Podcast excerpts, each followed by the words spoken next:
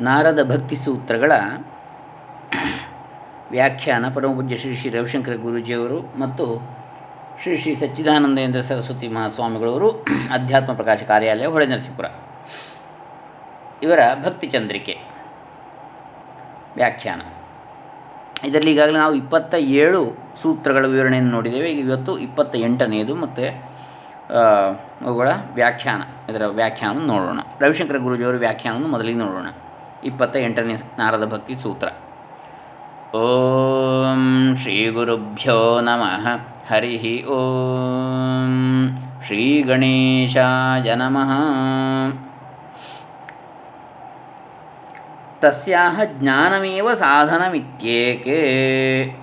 ಅಂದರೆ ಇಪ್ಪತ್ತೇಳನೇ ಸೂತ್ರದಲ್ಲಿ ಏನು ಹೇಳಿದ್ದಾರೆ ಅಂದರೆ, ಈಶ್ವರಸ್ಯಾಪಿ ಅಭಿಮಾನದ್ವೇಷಿತ್ವಾತ್ ದೈನ್ಯಪ್ರಿಯತ್ವಾತ್ ಚ. ಈಶ್ವರನಿಗೂ ಕೂಡ ಅಂದರೆ ಭಗವಂತನಿಗೂ ಕೂಡ ಅಭಿಮಾನದ ಬಗ್ಗೆ ದ್ವೇಷ ಇದೆ, ಆದರೆ ದೈನ್ಯವೇ ಅವನಿಗೆ ಹೆಚ್ಚು ಪ್ರಿಯ ಅಂತ. ಭಕ್ತನಿಗೆ ತಾನು ಅಂಥವನು ಇಂಥವನನ್ನು ಅಭಿ ಅಭಿಮಾನ ಇರಬಾರದು, ದೈನ್ಯತೆ ಇರಬೇಕು ಭಗವಂತನಲ್ಲಿ ಅಂಥೇಳಿ ಭಗವಂತನ ಕುರಿತಾಗಿ. ದೈನ್ಯ ಭಾವದಿಂದ ಪ್ರಾರ್ಥಿಸಬೇಕು ಅಂತೇಳಿ ಹಾಗಾದರೆ ಆ ದೈನ್ಯತೆ ಹೇಗೆ ಬರುವುದು? ತಸ್ಯಾಹ ಜ್ಞಾನಮೇವ ಸಾಧನಂ ಇತ್ಯೇಕೆ? ಅದು ಹೇಗೆ ಹೇಗೆ ನಮ್ರರಾಗುವುದು ಅದಕ್ಕೆ ಜ್ಞಾ, ಜ್ಞಾನವೇ ಸಾಧನ ಅಂತೇಳಿ ಕೆಲವರು ಹೇಳ್ತಾರೆ. ಹೇಗೆ ಆ ನಮ್ರತೆಯನ್ನು ಪಡೆಯುವುದು? ಜ್ಞಾನದಿಂದ ಮಾತ್ರ ಅಂಥೇಳಿ ಈ ವಿಶಾಲವಾದ ಜಗತ್ತಿನಲ್ಲಿ ನೀವು ಏನು? ನೀವು ಯಾರು? ನೀವು ಏನೂ ಅಲ್ಲ. ನೀವು ಯಾರೂ ಅಲ್ಲ. ನಮ್ಮಂತಹ ಮಿಲಿಯ ಮಿಲಿಯ ಜನರು ಬಂದಿದ್ದಾರೆ. ಈ ಭೂಗ್ರಹದಲ್ಲಿ ಅವರೆಲ್ಲರೂ ಅತೀತ ನಡೆದಾಡಿ ಜೀವಿಸಿ ಮತ್ತೆ ಅವರೆಲ್ಲರೂ ಹೋಗಿದ್ದಾರೆ. ಇನ್ನು ಮುಂದಿನ ಸರದಿ ಸಾಲಿನಲ್ಲಿ ಮಿಲಿಯ ಮಿಲಿಯನ್ ಜನರು ಈ ಭೂಗರ್ಭದಲ್ಲಿ ಜನಿಸಲು ಕಾಯುತ್ತಿದ್ದಾರೆ. ಅವರೆಲ್ಲರೂ ಹುಟ್ಟಲಿದ್ದಾರೆ. ನೀವು ಸಾಗಾಣಿಕೆಯ ವಸ್ತುವಿನ ಹಾಗೆ ಬರೆಯ ದಾರಿ ಹೋಕರು. ನೀವು ಯಾರೂ ಅಲ್ಲ. ವಿಶಾಲವಾದ ಕಾಲ ಹಾಗೂ ಸ್ಥಳದ ವಿಸ್ತಾರತೆಯಿಂದ ನಿಮ್ಮ ಜೀವನವನ್ನು ನೋಡಿ, ಆಗ ನೀವು ಯಾರೂ ಅಲ್ಲ, ಲಕ್ಷಾಂತರ ಕೋಟ್ಯಂತರ ವರ್ಷಗಳಲ್ಲಿ. ಹಾಗೆ ಲಕ್ಷಾಂತರ ಕೋಟ್ಯಂತರ ಕಿಲೋಮೀಟರ್ ವಿಸ್ತಾರ ಈ ಪ್ರದೇಶದಲ್ಲಿ ನಾವು ಯಾರೂ ಅಲ್ಲ ಅಂಥೇಳಿ. ವಿಶಾಲವಾದ ಕಾಲ ಹಾಗೂ ಸ್ಥಳದ ವಿಸ್ತಾರತೆಯಿಂದ ನೋಡಿದರೆ, ನೀವು ಯಾರೂ ಅಲ್ಲ ಎಂಬ ವಿಶಾಲವಾದ ತಿಳುವಳಿಕೆ ನಿಮ್ಮಲ್ಲಿ ಮೂಡುದು, ಮೂಡುವುದು. ಈ ತಿಳುವಳಿಕೆಯು ನಿಮ್ಮ ಚೈತನ್ಯದಲ್ಲಿ ನಮ್ರತೆಯ ಗುಣವನ್ನು ತರುವುದು. ನಾವು ಏನೂ ಅಲ್ಲ ಎನ್ನುವಂಥದ್ದನ್ನು. ನಮ್ರತೆಯು ಇಲ್ಲದಿರುವಾಗ ಎಲ್ಲ ಸಂಪರ್ಕಗಳು ಹಾಳಾಗ್ತವೆ. ವಿನಯತೆ ಇಲ್ಲದಿರುವ ವ್ಯಕ್ತಿಯೊಂದಿಗೆ ನೀವು ಸರಿಯಾಗಿ ಸಂಪರ್ಕಿಸಲಾರಿರಿ. ನಮ್ರತೆಯು ನೋಡಿ, ತುಂಬ ನಮ್ರರಾಗಿರುವ ಜೊತೆ ನಾವು ಎಷ್ಟು ಕೂಡ ನಾವು ಅತ್ಯಂತ ಆಪ್ತವಾಗಿ ಕ್ಲೋಸ್ ಆಗಿ ಮಾತಾಡಲಿಕ್ಕಾಗ್ತದೆ. ಅದು ಇಲ್ಲದಿದ್ದರೆ ಅಹಂ ಪ್ರತಿಷ್ಠೆ ಇರುವವರ ಜೊತೆ ಸ್ವಲ್ಪ ದೂರವೇ ಇರ್ತೇವೆ. ಹೆಚ್ಚು ಆಪ್ತತೆ ಬರುವುದಿಲ್ಲ.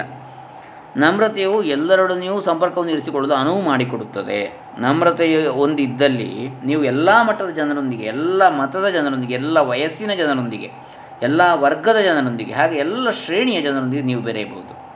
ನೀವು ಪ್ರತಿಯೊಬ್ಬರನ್ನು ಧೂಳಿನ ಹಾಗೆ ಮಾಡಿದಾಗ, ನೀವು ಮಾತ್ರ ಯಾರೋ ಒಬ್ಬ ಬುದ್ಧಿವಂತರು, ಉಳಿದವರಿಗಿಂತ ಎಷ್ಟೊಂದು ಜಾಣರು ಎಂದುಕೊಂಡಾಗ, ನಾವು ಹೇಳುತ್ತೇವೆ, ಪ್ರಕೃತಿಯೇ ನಿಮ್ಮನ್ನು ಕಂಡು ನಗುತ್ತದೆ. ಅಯ್ಯೋ ಪಾಪವೇ, ಎಂಥ ಮೂರ್ಖ ನೀನು ಎಂದು. ಮತ್ತೊಬ್ಬರನ್ನು ಧೂಳಿನ ಹಾಗೆ ನೋಡದಿರಿ, ನಿಮ್ಮನ್ನು ಧೂಳಿನಂತೆ ನೋಡಿ. ನಾವು ಶಾಲೆಗೆ ಹೋಗುತ್ತಿದ್ದಾಗ ಅಲ್ಲಿ ನಮ್ಮ ತರಗತಿಯಲ್ಲಿ ಎಷ್ಟೋ ಜನ ಬುದ್ಧಿವಂತ ಹುಡುಗರು ಹಾಗೂ ಹುಡುಗಿಯರಿದ್ದರು. ಅವರೆಲ್ಲರೂ ತಮ್ಮೊಳಗೆ ನಾನು ಯಾರೋ ಆಗುತ್ತೇನೆ ಎಂದು ಯೋಚಿಸಿದರು. ಇಂದು ದೊಡ್ಡ ವಿದ್ಯಾರ್ಥಿಗಳು ದೊಡ್ಡ ವಿದ್ಯಾರ್ಥಿಗಳು ಅವರೆಲ್ಲರಿಗಿಂತ ಎಷ್ಟು ಚೆನ್ನಾಗಿ ಮುಂದೆ ಬಂದಿದ್ದಾರೆ ಗೊತ್ತೇ? ಅವರು ಎಲ್ಲ ಬುದ್ಧಿವಂತ ವಿದ್ಯಾರ್ಥಿಗಳಿಗಿಂತ ಚೆನ್ನಾಗಿ ಮುಂದೆ ಬಂದು ತಮ್ಮ ಜೀವನವನ್ನು ನಿರ್ವಹಿಸ್ತಾ ಇದ್ದಾರೆ. ಪ್ರಕೃತಿಗೆ ತನ್ನದೇ ಆದ ಯೋಜನೆಗಳಿವೆ. ಪ್ರತಿಯೊಬ್ಬರ ಹೃದಯದಲ್ಲಿಯೂ ಪರಮಾತ್ಮನು ವಾಸ ಮಾಡ್ತಾ ಇದ್ದಾನೆ. ಪ್ರತಿಯೊಬ್ಬರನ್ನು ಆಧರಿಸಿ, ಪ್ರತಿಯೊಬ್ಬರನ್ನು ಗೌರವಿಸಿರಿ. ನಮ್ರತೆಯು ನಿಮ್ಮಲ್ಲಿ ಈ ಭಾವವನ್ನು ತರುತ್ತದೆ. ನಿಮ್ಮ ಒಳ್ಳೆಯ ಕಾರ್ಯಗಳು, ನಿಮ್ಮ ಜ್ಞಾನ, ನಿಮ್ಮ ಕುಶಲತೆಗಳು ನಾನು ಯಾರೋ ಒಬ್ಬ ಎಂಬ ಹೆಮ್ಮೆಯನ್ನು ಉಂಟು ಮಾಡುತ್ತವೆ. ಅತ್ಯುತ್ತಮ ಜ್ಞಾನವು ನಿಮ್ಮಲ್ಲಿ ನಾನು ಯಾರೂ ಅಲ್ಲ ಎಂಬ ಅರಿವನ್ನು ಮೂಡಿಸ್ತದೆ ಎಷ್ಟೋ ಜನರು ಹೇಳ್ತಾರೆ, ಜ್ಞಾನದಿಂದ ಮಾತ್ರ ನೀವು ನಮ್ರತೆಯನ್ನು ರೂಢಿಸಿಕೊಳ್ಳಬಹುದು. ಇಲ್ಲ, ರೂಢಿಸಿಕೊಳ್ಳಲು ಆಗುವುದಿಲ್ಲ. ಜ್ಞಾನದಿಂದ ಮಾತ್ರ ನೀವು ಆ ನಮ್ರತೆಗೆ ಜೀವ ಕಳೆಯನ್ನು ತರಬಹುದು. ಇನ್ನು ಕೆಲವರು ಹೇಳ್ತಾರೆ, ಪ್ರೇಮ ಹಾಗೂ ನಮ್ರತೆಗಳು ಒಂದನ್ನೊಂದು ಅವಲಂಬಿಸಿವೆ ಎಂದು. ಪ್ರೇಮ ಹಾಗೂ ಜ್ಞಾನ ಜೊತೆ ಜೊತೆಯಾಗಿಯೇ ಇರುತ್ತವೆ. ಅನ್ಯೋನ್ಯಾಶ್ರಯತ್ವಂ ಇತಿ ಅನ್ಯೇ. ಸೂತ್ರ ಇಪ್ಪತ್ತೊಂಬತ್ತು. ಇನ್ನು ಕೆಲವರು ಪ್ರೇಮ ಹಾಗೂ ಜ್ಞಾನ ಒಂದನ್ನೊಂದು ಅವಲಂಬಿಸಿದೆ ಎನ್ನುತ್ತಾರೆ. ಅವಲಂಬಿಸಿವೆ ಅಂತೇಳಿ. ಜ್ಞಾನ ಹಾಗೂ ಪ್ರೇಮ ಒಟ್ಟೊಟ್ಟಿಗೆ ಇರ್ತವೆ. ನಿಮ್ಮಲ್ಲಿ ಪ್ರೇಮವಿರೋದ್ರಿಂದಲೇ ನೀವು ಜ್ಞಾನವನ್ನು ಸಂಪಾದನೆ ಮಾಡುವಿರಿ. ಜ್ಞಾನವಿರೋದ್ರಿಂದಲೇ ನಿಮ್ಮ, ನೀವು ಜ್ಞಾನದಲ್ಲಿ, ಪ್ರೇಮದಲ್ಲಿ ಇನ್ನಷ್ಟು ಬೆಳೆಯುತ್ತೀರಿ. ಆದ್ದರಿಂದ ಪ್ರೇಮ ಹಾಗೂ ಜ್ಞಾನ ಒಂದಕ್ಕೊಂದು ಪೂರಕವಾಗಿವೆ. ಆದರೆ ನಾನು ಮತ್ತೊಮ್ಮೆ ನಿಮಗೆ ಹೇಳುತ್ತೇನೆ. ಅಂಥೇಳಿ ಮುಂದಿನದನ್ನು ಹೇಳ್ತಾರೆ. ಅದು ಮೂವತ್ತನೇ ಸೂತ್ರ. ಈಗ ಇಪ್ಪತ್ತೆಂಟು, ಇಪ್ಪತ್ತೊಂಬತ್ತನೇ ಸೂತ್ರದ ಹೊಳೆನರಸಿಂಹ ಶ್ರೀಗಳ ವಿವರಣೆ ಏನು ಅಂತೇಳಿ ನೋಡೋಣ. ಇಪ್ಪತ್ತೆಂಟನೇದು, ತಸ್ಯಾಹ ಜ್ಞಾನಮೇವ ಸಾಧನಮಿತ್ಯೇಕೆ? ಆ ಭಕ್ತಿಗೆ ಜ್ಞಾನವೇ ಸಾಧನವೆಂದು ಕೆಲವರು, ಅನ್ಯೋನ್ಯಾಶ್ರಯಮಿತ್ಯನ್ಯೇ, ಅನ್ಯೋನ್ಯಾಶ್ರಯತ್ವವೆಂದು ಮತ್ತೆ ಕೆಲವರು, ಅಂದರೆ ಕರ್ಮ, ಜ್ಞಾನ, ಯೋಗಗಳಿಗೆ ಭಕ್ತಿಯು ಫಲವೆಂದದ್ರಿಂದಲೇ ಅವು ಮೂರೂ ಭಕ್ತಿಗೆ ಸಾಧನೆಗಳೆಂದು ಹೇಳಿದಂತೆ ಆಯಿತಾದರೂ ಇವುಗಳೊಳಗೆ ಯಾವುದು ಮುಖ್ಯ ಸಾಧನವೆಂಬುದನ್ನು ಗೊತ್ತುಪಡಿಸುವುದಕ್ಕಾಗಿ ಈ ಪ್ರಕರಣ ಬಂದಿರ್ತದೆ. ತಿಳಿಯದೇ ಇರುವ ವಸ್ತುವಿನಲ್ಲಿ ಯಾರಿಗೂ ಪ್ರೇಮ ಉಂಟಾಗಲಾರದು. ತಿಳಿವು ವಸ್ತುವಿನ ಸ್ವರೂಪಾದಿಗಳ ಬಗೆಗೆ ಮಾಡಿದ ವಿಚಾರದಿಂದಲೇ ಹುಟ್ಟುತ್ತದೆ. ಆದ್ದರಿಂದ ವಿಚಾರಪೂರ್ವಕವಾಗಿ ಮೊದಲು ಶಾಸ್ತ್ರಾರ್ಥವನ್ನು ನಿಶ್ಚಯಿಸಿಕೊಳ್ಳುವ ಜ್ಞಾನವು ಅವಶ್ಯವಾಗಿರುತ್ತದೆ ಎಂದು ಕೆಲವರ ಮತ. ಇವರ ದೃಷ್ಟಿಯಲ್ಲಿ ಜ್ಞಾನವೆಂದರೆ ಗೌಣ ಜ್ಞಾನವೇ ಎಂಬುದು ಸ್ಪಷ್ಟ. ಏಕೆಂದರೆ ನಾವು ಹಿಂದೆ ಹೇಳಿರುವಂತೆ ಪರಜ್ಞಾನವೂ ಪರಭಕ್ತಿ ಒಂದೇ ಆಗಿರುತ್ತದೆ. ಅಹಂ ಸರ್ವಸ್ಯ ಪ್ರಭವೋ ಮತ್ತ ಸರ್ವಂ ಪ್ರವರ್ತತೆ. ಇತಿ ಮತ್ವಾ ಭಜಂತೆ ಮಾಂ ಬುಧಾಭಾವ ಸಮನ್ವಿತಾ. ನಾನೇ ಎಲ್ಲಕ್ಕೂ ಕಾರಣನು, ನನ್ನಿಂದಲೇ ಜಗತ್ತೆಲ್ಲವೂ ವ್ಯಾಪಾರ ಮಾಡುತ್ತಿರುವುದು ಎಂದು ಅರಿತುಕೊಂಡು ವಿವೇಕಿಗಳು ಭಾವಪೂರ್ಣರಾಗಿ ನನ್ನನ್ನು ಭಜಿಸುತ್ತಾರೆ ಎಂದು ಭಗವಂತನು ಹೇಳಿರುವ ವಾಕ್ಯವು ಇವರಿಗೆ ಪ್ರಮಾಣ. ಪ್ರೇಮವಿಲ್ಲದ ವಸ್ತುವನ್ನು ಕುರಿತು ಯಾರೂ ವಿಚಾರ ಮಾಡುವುದಿಲ್ಲ. ವಿಚಾರ ಮಾಡಿ ಅರಿತುಕೊಳ್ಳದ ವಿಷಯದಲ್ಲಿ ಯಾರಿಗೂ ಪ್ರೇಮ ಉಂಟಾಗುವುದಿಲ್ಲ. ಆದ್ದರಿಂದ ಒಂದು ದೃಷ್ಟಿಯಿಂದ ನೋಡಿದರೆ ಜ್ಞಾನದಿಂದ ಪ್ರೇಮ ಉಂಟಾಗುವುದು, ಇನ್ನೊಂದು ದೃಷ್ಟಿಯಿಂದ ನೋಡಿದರೆ ಪ್ರೇಮದಿಂದ ಜ್ಞಾನ ಉಂಟಾಗುವುದು. ಪ್ರೇಮದಿಂದಲೇ ಜ್ಞಾನ ಉಂಟಾಗುವುದು ಎಂಬುದಕ್ಕೂ ಭಗವಂತನ ವಚನದ ಆಧಾರವಿದೆ. ತೇಷಾಂ ಸತತಯುಕ್ತಾನಾಂ ಭಜತಾಂ ಪ್ರೀತಿಪೂರ್ವಕಂ ದದಾಮಿ ಬುದ್ಧಿಯೋಗಂತಂ ಯೇನ ಮಾಮುಪಯಾಂತಿ ತೇ ತೇಷಾಮೇವಾನುಕಂಪಾ ತೇಷಾಮೇವಾನುಕಂಪಾರ್ಥಮಹಮಜ್ಞಾನಜಂತಮಃ ನಾಶಯಾಮ್ಯಾತ್ಮಭಾವಸ್ಥೋ ಜ್ಞಾನದೀಪೇನ ಭಾಸ್ವತಾ ಭಗವದ್ಗೀತೆ ಹತ್ತು ಹತ್ತನೇ ಅಧ್ಯಾಯದ ಹತ್ತು ಮತ್ತು ಹನ್ನೊಂದನೇ ಶ್ಲೋಕಗಳು. ಯಾರು ನನ್ನನ್ನೇ ಭಜಿಸುತ್ತಿರುವರೋ ಅವರಿಗೆ ಯಾವ ಬುದ್ಧಿಯೋಗದಿಂದ ನನ್ನನ್ನು ಸೇರಬಹುದೋ ಅಂತಹ ಜ್ಞಾನಯೋಗವನ್ನು ಕೊಡುವೆನು. ಅವರ ಮೇಲಿನ ಮರುಕದಿಂದಲೇ ಜ್ಞಾನ ದೀಪದಿಂದ ಅವರ ಅಜ್ಞಾನವನ್ನು ನೀಗಿಸುವೆನು ಎಂದಿರುವುದರಿಂದ ಭಕ್ತಿಯಿಂದ ಜ್ಞಾನ ಉಂಟಾಗುವುದೆಂಬುದಕ್ಕೂ ಆಧಾರವಿಲ್ಲದೆ ಇಲ್ಲ. ಹೀಗೆ ಭಕ್ತಿ ಜ್ಞಾನಗಳೊಳಗೆ ಯಾವುದು ಮೇಲೂ ಅಥವಾ ಯಾವುದು ಮೊದಲು, ಯಾವುದು ಆಮೇಲೆ ಎಂಬುದನ್ನು ನಿರ್ಣಯಿಸುವುದಕ್ಕಾಗುವುದಿಲ್ಲ. ಇವೆರಡು ಒಂದರಿಂದ ಒಂದು ಬೆಳೆಯುತ್ತಿರುವವು ಎಂಬುದಕ್ಕೆ, ಎಂಬುದು ಮತ್ತೆ ಕೆಲವರ ಮತ ಒಂದಕ್ಕೊಂದು ಪೂರಕ ಅಂತ ಹೇಳಿ. ಇನ್ನು ಮೂವತ್ತನೇ ಸೂತ್ರ ಸ್ವಯಂ ಫಲರೂಪತ ಇತಿ ಬ್ರಹ್ಮಕುಮಾರ. ಆ ಭಕ್ತಿಗೆ ಸ್ವಯಂ ಫಲರೂಪತ್ವವಿರುತ್ತದೆ ಎಂದು ಬ್ರಹ್ಮಕುಮಾರನ ಸನತ್ಕುಮಾರ ತಿಳಿಸಿರುತ್ತಾನೆ ಅಂತ ನಾರದರು ಹೇಳ್ತಾರೆ. ಅಂದರೆ ಏನು? ನೋಡೋಣ. ಏನು ಹೇಳ್ತಾರೆ ಆ ಬಗ್ಗೆ ಅಂಥೇಳಿ ಯಾರು ಕೇವಲ ಬುದ್ಧಿ ಶರಣನಾಗಿ ವಿಚಾರ ಮಾಡುವರೋ ಅವರಿಗೆ ನಾನು ಅರಿತೇನು ಎಂಬ ಅಭಿಮಾನ ಉಂಟಾಗುವ ಅಪಾಯವಿರುತ್ತದೆ ಆದರೆ ಪರಮಾತ್ಮನು ಎಲ್ಲರಿಗೂ ಆತ್ಮನೇ ಆಗಿರುತ್ತಾನೆ. ಆದ್ದರಿಂದ ಅವನನ್ನು ಅರಿತುಕೊಳ್ಳುವ ಶಕ್ತಿಯು ಯಾರಿಗೂ ಬರುವಂತಿಲ್ಲ. ಸರ್ವಸಾಕ್ಷಿಯಾದ ಪರಮಾತ್ಮನನ್ನು ಏತರಿಂದ ಅರಿಯುವುದಕ್ಕಾದೀತು? ವಿಜ್ಞಾತಾರಮರೇಖೇನ ವಿಜಾನೀಯಾತ್ ಬೃಹದಾರಣ್ಯಕೋಪನಿಷತ್ತು ಎಲೈ ಎಲ್ಲವನ್ನೂ ತನ್ನ ವಿಜ್ಞಾನ ಸ್ವರೂಪದಿಂದ ಬೆಳಗುವ ಆ ಪರಮಾತ್ಮನನ್ನು ಏತರಿಂದ ತಾನೇ ಅರಿತುಕೊಂಡಾನು? ಎಂದು ಯಾಜ್ಞವಲ್ಕ್ಯರು ಹೇಳಿರ್ತಾರೆ. ಆದರೆ ಯಾರು ಭಗವಂತನಿಗೆ ಶರಣು ಹೋಗುವರೋ ಅವರಿಗೆ ಭಗವಂತನ ಸಾಕ್ಷಾತ್ ಅನುಭವವು ಆತನ ಅನುಗ್ರಹದಿಂದಲೇ ದೊರಕುವುದು ನಿಶ್ಚಯ. ಇದಲ್ಲದೆ, ಬಹಿರ್ಮುಖರಾದವರಿಗೆ ಭಗವಂತನ ತತ್ವವನ್ನು ಅರಿಯಬೇಕೆಂಬ ಮನಸ್ಸಿನ ಬಲವಾದರೂ ತಟ್ಟನೆ ಹೇಗೆ ಬರಬೇಕು? ಇದರಿಂದಲೇ, ಆದ್ದರಿಂದಲೇ ಭಗವಂತನು ಉದ್ಧವನನ್ನು ಕುರಿತು ಉಪದೇಶ ಮಾಡುವಾಗ ಯೋಗಾಸ್ತ್ರಯೋಮಯ ಪ್ರೋಕ್ತ ನೃಣಾಂ ನೃಣಾಂ ಶ್ರೇಯೋ ವಿಧಿತ್ಸಯ, ಜ್ಞಾನಂ ಕರ್ಮ ಚ ಭಕ್ತಿಶ್ಚ ನೋಪಾಯೋನ್ಯೋಸ್ತಿ ಕುತ್ರಚಿತ್, ನಿರ್ವಿಣ್ಣಾನಾಂ ಜ್ಞಾನಯೋಗೋ ನ್ಯಾಸಿನಾಮಿಹ ಕರ್ಮಸು. ತೇಷ್ವನಿರ್ವಿಣ್ಣಚಿತ್ತಾನಾಂ ಕರ್ಮಯೋಗಸ್ತು ಕಾಮಿನಾಂ ಯದೃಚ್ಛಯಾ ಮತ್ಕಥಾದೌ ಜಾತಶ್ರದ್ಧಸ್ತು ಯಃ ಪುಮಾನ್ನ ನಿರ್ವಿಣ್ಣೋ ನಾತಿಸಕ್ತೋ ಭಕ್ತಿಯೋಗೋಸ್ಯ ಸಿದ್ಧಿದ ಭಾಳ ಚೆನ್ನಾಗಿ ಹೇಳಿದ್ದಾರೆ ಭಾಗವತದಲ್ಲಿ. ಯಾರು ವಿಷಯಗಳಲ್ಲಿ ವಿರಕ್ತರಾಗಿ ಕರ್ಮಸನ್ಯಾಸವನ್ನು ಮಾಡಿರ್ತಾರೋ ಅವರಿಗೆ ಜ್ಞಾನಯೋಗ. ವೈರಾಗ್ಯವಿಲ್ಲದವರಿಗೆ ಕರ್ಮಯೋಗ. ಇವೆರಡೂ ಇಲ್ಲದೆ ಹೇಗೋ ಭಗವತ್ ಕಥಾ ಶ್ರವಣಾದಿಗಳಲ್ಲಿ ಶ್ರದ್ಧೆ ಉಂಟಾದವರಿಗೆ ಭಕ್ತಿ. ಹೀಗೆ ಯಾವುದೋ ಸುಯೋಗದಿಂದ ಭಕ್ತಿಯಲ್ಲಿ ಪ್ರಾರಂಭವಾದ ರುಚಿಯು ಭಕ್ತಿಯಿಂದಲೇ ಬೆಳೆದು ಭಕ್ತಿಯಲ್ಲಿ ಕೊನೆಗಾಣುವುದು ಹೆಚ್ಚು ಸ್ವಾಭಾವಿಕವಾಗಿದೆ ಹೊರತು ಮತ್ತು ಯಾವುದೂ ಅಷ್ಟು ಸುಲಭವಾಗಿ ಭಕ್ತಿಯ ಪ್ರಧಾನ ಸಾಧನವಾಗುವುದು ಸಂಭಾವಿತವಲ್ಲ. ಲೋಕದಲ್ಲಿ ಯಾವುದಾದರೂ ವಸ್ತುವನ್ನು ಹುಡುಕಬೇಕಾದರೆ ಅದು ನಮಗೆ ಬೇಕಾಗಿರಬೇಕು. ಆದ್ದರಿಂದ ಆ ಅನ್ವೇಷಣವು ಪ್ರೇಮದಿಂದ ಪ್ರಾರಂಭವಾಗಬಹುದು. ಆದರೆ ಅದು ಪ್ರೇಮದಿಂದಲೇ ಬೆಳೆಯುವುದೆಂಬ ಭರವಸೆ ಇಲ್ಲ. ಪ್ರೇಮದಿಂದ ಹುಟ್ಟಿದ ಕೆಲಸಗಳು ಜಿಗುಪ್ಸೆಯಲ್ಲಿ ಕೊನೆಗಾಣೋದುಂಟು ಇಂಥದ್ದೊಂದು ವಸ್ತು ಒಳ್ಳೆಯದೆಂಬ ಭಾವನೆ ಬಂದರೂ ಅದನ್ನು ಪಡೆಯುವುದಕ್ಕಾಗಿ ಪ್ರಯತ್ನಿಸುತ್ತಿರುವಾಗ ಅದರಲ್ಲಿ ಕೆಲವು ದೋಷಗಳು ಇವೆ ಎಂದು ಕಂಡುಬಂದರೆ ಆ ಪ್ರಯತ್ನವನ್ನು ಅಲ್ಲಿಗೆ ನಿಲ್ಲಿಸಿ ಬಿಡಬಹುದು ಅಥವಾ ಅದು ಸಿಕ್ಕಿದ ಮೇಲೆ ಅದರಲ್ಲಿ ಮೊದಲು, ಮೊದಲಿದ್ದ ಮೋಹವು ಹೋಗಿಬಿಡಬಹುದು. ಆದರೆ ಭಕ್ತಿಯ ವಿಷಯವು ಹಾಗಿಲ್ಲ. ಅದು ಹುಟ್ಟುವುದೇ ತಡ. ಪ್ರೇಮದಿಂದ ಅದರ ಸವಿಯು ಹೆಚ್ಚುತ್ತಾ ಹೆಚ್ಚುತ್ತಾ ಅದರಲ್ಲಿ ಪ್ರೇಮವು ಇನ್ನೂ ಬಲವಾಗ್ತದೆ. ಕೊನೆಗೆ ಅಡ್ಡಿಯಾಗಿರುವ ಅಹಂಕಾರವು ಹೋಗಿ ಅನಂತ ಪ್ರೇಮ ಸಾಗರನಾದ ಪರಮಾತ್ಮನಲ್ಲಿ ಸೇರಿ ಹೋಗ್ತೇವೆ. ಭಗವಂತನ ಕಥಾಶ್ರವಣಾದಿಗಳಲ್ಲಿ ಪ್ರೀತಿ ಉಂಟಾಗಿ ಅದರಲ್ಲಿಯೇ ನಿರತರಾದವರಿಗೆ ಬಾಹ್ಯ ಸಾಧನಕ್ಕಿಂತಲೂ ಅಂತರ ಸಾಧನವು ಆಂತರ ಸಾಧನವು ಹೆಚ್ಚೆಂಬುದು ಮನಸ್ಸಿನಲ್ಲಿ ಮಿಂಚುವುದು. ಆ ಸಾಧನದಲ್ಲಿ ಸವಿಯು ಇನ್ನೂ ಹೆಚ್ಚಿದರೆ ಏಕಾಂತ ಸ್ಥಳದಲ್ಲಿದ್ದುಕೊಂಡು ಭಗವಂತನನ್ನು ಧ್ಯಾನಿಸಬೇಕೆಂಬ ಕುತೂಹಲ ಉಳ್ಳವನಾಗುವನು. ಭಗವದ್ಗೀತೆ ಹದಿನೆಂಟನೇ ಅಧ್ಯಾಯದ ಐವತ್ತೊಂದು, ಐವತ್ತೆರಡು ಐವತ್ತ್ಮೂರನೇ ಶ್ಲೋಕಗಳಲ್ಲಿ ಹೇಳಿದೆ, ಬುದ್ಧ್ಯಾ ವಿಶುದ್ಧಯ ಯುಕ್ತೋ ಧೃತ್ಯಾತ್ಮಾನಂ ನಿಯಮ್ಯ ಚ ಶಬ್ದಾದೀನ್ ವಿಷಯಾಂಸ್ತ್ಯಕ್ತ ರಾಗದ್ವೇಷೌವ್ಯುಧಸ್ಯ ಚ ವಿವಿಕ್ತ ಸೇವಿ ಲಘ್ವಾಶಿ ಯತಮಾಕ್ಕಾಯಮಾನಸಃ ಧ್ಯಾನಯೋಗಪರೋ ನಿತ್ಯಂ ವೈರಾಗ್ಯಂ ಸಮುಪಾಶ್ರಿತ ಅಹಂಕಾರಂ ಬಲಂ ದರ್ಪಂ ಕಾಮಂ ಕ್ರೋಧಂ ಪರಿಗ್ರಹಂ ವಿಮುಚ್ಯ ನಿರ್ಮಮಶಾಂತೋ ಬ್ರಹ್ಮಭೂಯಾಯ ಕಲ್ಪತೆ ಎಂದಿರುವಂತೆ ಚಿತ್ತಶುದ್ಧಿಯಿಂದ ನಿರ್ಮಲ ಸ್ವಭಾವದವನಾಗಿ ಅಂತಃಕರಣವನ್ನು ಬಿಗಿ ಹಿಡಿದುಕೊಂಡು ಬಾಹ್ಯ ವಿಷಯಗಳನ್ನು ತ್ಯಜಿಸಿ ರಾಗದ್ವೇಷಗಳಿಲ್ಲದೆ ಏಕಾಂತ ವಾಸದಲ್ಲಿದ್ದುಕೊಂಡು ತ್ರಿಕರ್ಣ ಸಂಯಮಪೂರ್ವಕವಾಗಿ ನಿತ್ಯವೂ ಭಗವದ್ಧ್ಯಾನವನ್ನೇ ಮಾಡುತ್ತಾ ಸುವಿರಕ್ತನಾಗಿ ಅಹಂಕಾರ, ಬಲ, ದರ್ಪ, ಕಾಮ, ಕ್ರೋಧ ತನ್ನದೆಂಬ ಅಭಿಮಾನ ಇವುಗಳನ್ನೆಲ್ಲ ಪರಿಹರಿಸಿಕೊಂಡು ಬ್ರಹ್ಮ ಸ್ವರೂಪನೇ ಆಗಿಬಿಡುವನು ಇದೇ ಪರವಿಜ್ಞಾನ. ಆಗ ಬ್ರಹ್ಮಭೂತಃ ಪ್ರಸನ್ನಾತ್ಮ ನ ಶೋಚತಿ ನ ಕಾಂಕ್ಷತಿ ಸಮಸ್ಸರ್ವೇಷು ಭೂತೇಷು ಮದ್ಭಕ್ತಿಂ ಲಭತೆ ಪರಾಂ. ಭಕ್ತ್ಯಾ ಮಾಮಭಿಜಾನಾತಿ ಯಾವಾನ್ಯಶ್ಚಾಸ್ಮಿ ತತ್ವತಃ.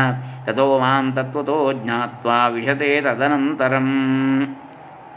ಯಾವನು ಪರಜ್ಞಾನಿಯೋ ಅವನೇ ಪರಭಕ್ತನು ಅವನಿಗೆ ಶೋಕವಿಲ್ಲ, ಕಾಮವಿಲ್ಲ, ಎಲ್ಲೆಲ್ಲಿಯೂ ಎಲ್ಲ ಜೀವರಲ್ಲಿಯೂ ಭಗವಂತನೇ ಕಾಣಿಸುತ್ತಿರುವನು.